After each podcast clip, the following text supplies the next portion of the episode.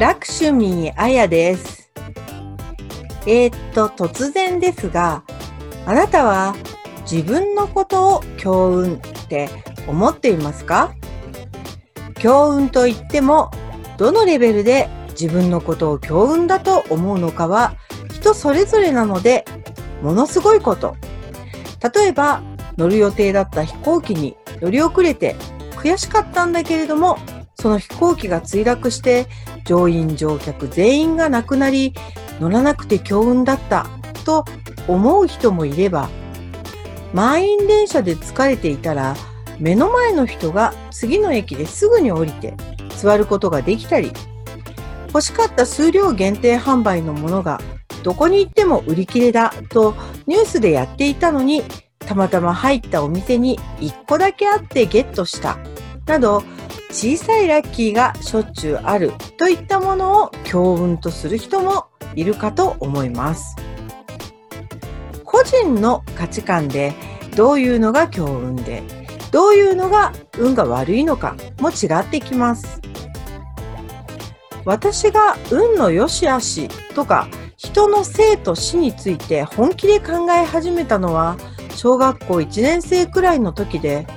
私の通っていた小学校は夏になると第二次世界大戦の原爆の写真とかを展示していて戦争の映画やこの写真展を毎年漏れなく必ず見なければならなくってとにかく怖くて特に戦争で死ぬのってめちゃくちゃ恐ろしいという恐怖心が始まりだったような気がします。その恐怖心の中でなぜ戦争に行っても生き残って帰ってくる人と亡くなる人がいて落ちた爆弾で死ぬ人もいればそうでない人もいてこの2つは一体何なんだろうかと考え始めたのがきっかけだったりします。今は死に対して考え方が変わってきたので死が良いとも悪いとも考えなくなりましたけれども一見すると運が良いという体験に実はオチがあったりしてこれは本当に運が良かったのかと考えさせられるようなこともよくありますよね。で最終的に運って何なんだろうと考えると個人の考え方一つなんだと思いました。要するに運が悪いと思えるような出来事も終わり良ければ全て良しで最終的にその体験を通してどうなっていったのかという結果が自分にとって一番ベストであったならば運が良かったんだと言えると考えることができるんじゃないでしょうか。どんなに良くないと感じることがあったとしても最後に一番良い結果を引き出すことができれば運が良いと感じられるものですからやっぱり運は自分で作るもので考え方一つで良くも悪くもなるもんだと言えます。とは言っても考え方を変えるだけでは強運レベルの運の良さにはなりません。エネルギーを扱うプロとしては考え方を変えるということにプラスして自分のエネルギー増幅言い換えばパワーアップするためのエネルギーテクニックやイメージワークを使って開運アクションをすることでパワーが増幅してオーラが強くなって強運になるということになります。強運になるにはいろんなテクニックを使って運気が下がり始めた時にすぐ運気アップできるようにして下げない努力をすることが必要です。カバラと錬金術を応用したセミナー奇跡のアルケミーコースではあなたがどんなところへ行ってもどんなことをしていても常に最強の運を引き寄せるパワーになるためのものです。現代社会はいつどこでどんなトラブルが起こるかわからないような時代ですから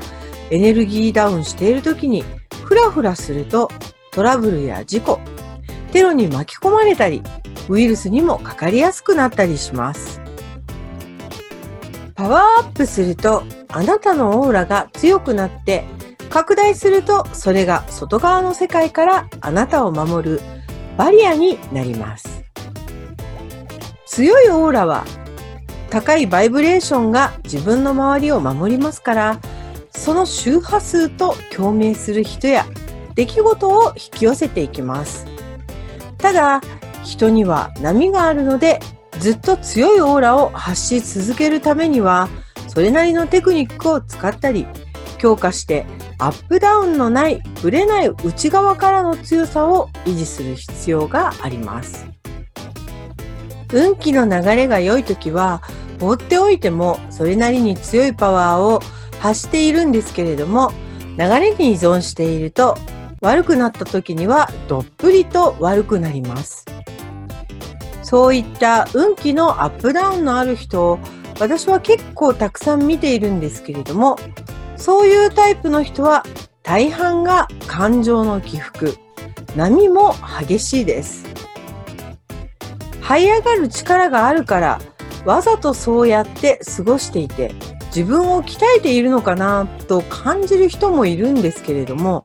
大体は無意識に過ごしていて、運気の波に乗るというより流されているだけだったりします。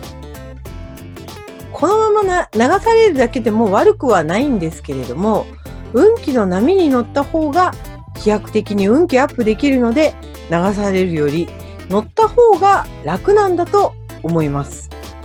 運気の波に乗っていると、下がっている時は次のための準備ができるので、良い波に乗っていくことができます。昔は強いオーラで強運だった人でも年齢とともに生命エネルギーと運気が下がって存在感が薄くなっていく人も多いのですがこれは強運になるテクニックの実践や訓練をして鍛えていけばある程度維持し続けることはできるんですね。それからある程度の年齢になると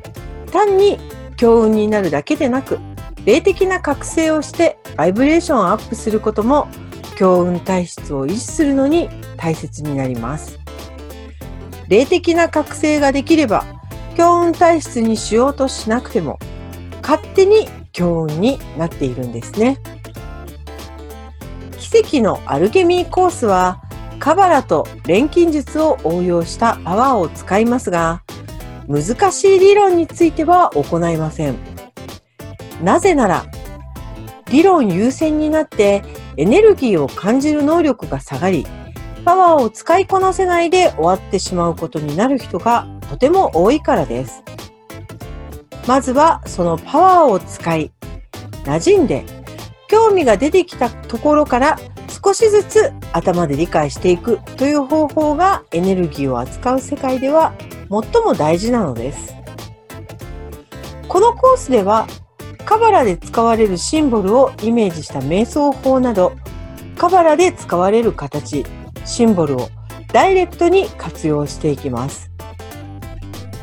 オーラは生命エネルギーそのものを表現していますから、オーラを認識できるように、オーラを見るための実践ワークもあります。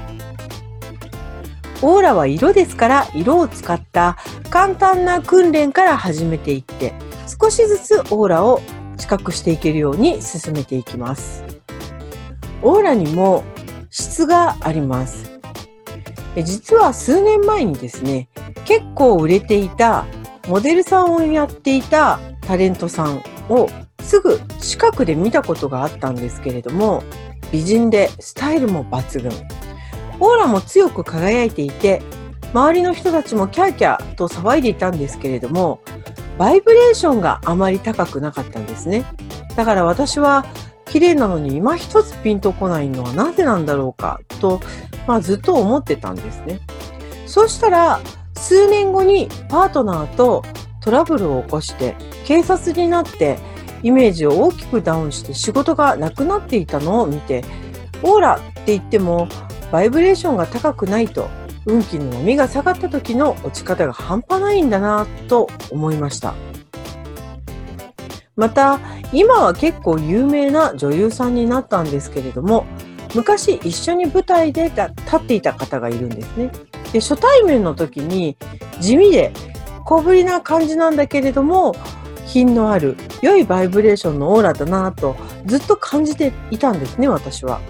でその当時は一緒に舞台に立っているメンバーにもそれほど彼女は認められていたわけではなかったんですけれども私は最初に見た時のエネルギーに衝撃を受けていたので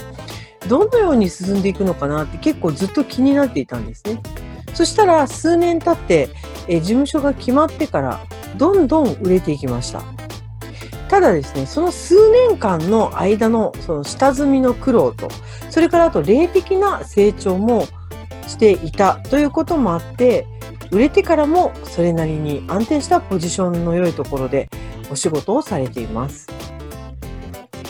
個人のオーラには運気や年齢体調などが現れますからオーラが小さくなっているのが分かれば早めに気がついて訓練で強化してバイブレーションを高める努力をしていければ生命エネルギーが強くなって強運を維持することもできます最近はどこで何が起こってもおかしくないような時代ですから生命エネルギーに満ちて強運のオーラがあなたから出ていればどんな時でもあなたのもとには幸運だけが訪れます。跡のアルケミーコースは3つの伝授であなたが覚醒し生命エネルギーとバイブレーションを高めてあなたを強運体質へと変えるためのものです。いつも運が悪く存在感が薄い不安や恐れが強く常にエネルギーと運気が下がっている。人生のアップダウンが激しくて安定しない。生命エネルギーが下がっていて自分でパワーアップできない。そこそこの運は強いけど、もっとパワーアップして強運になりたい。という方は、メールでご連絡ください。本日も最後までお聴きいただきありがとうございました。ラクシミーあやでした。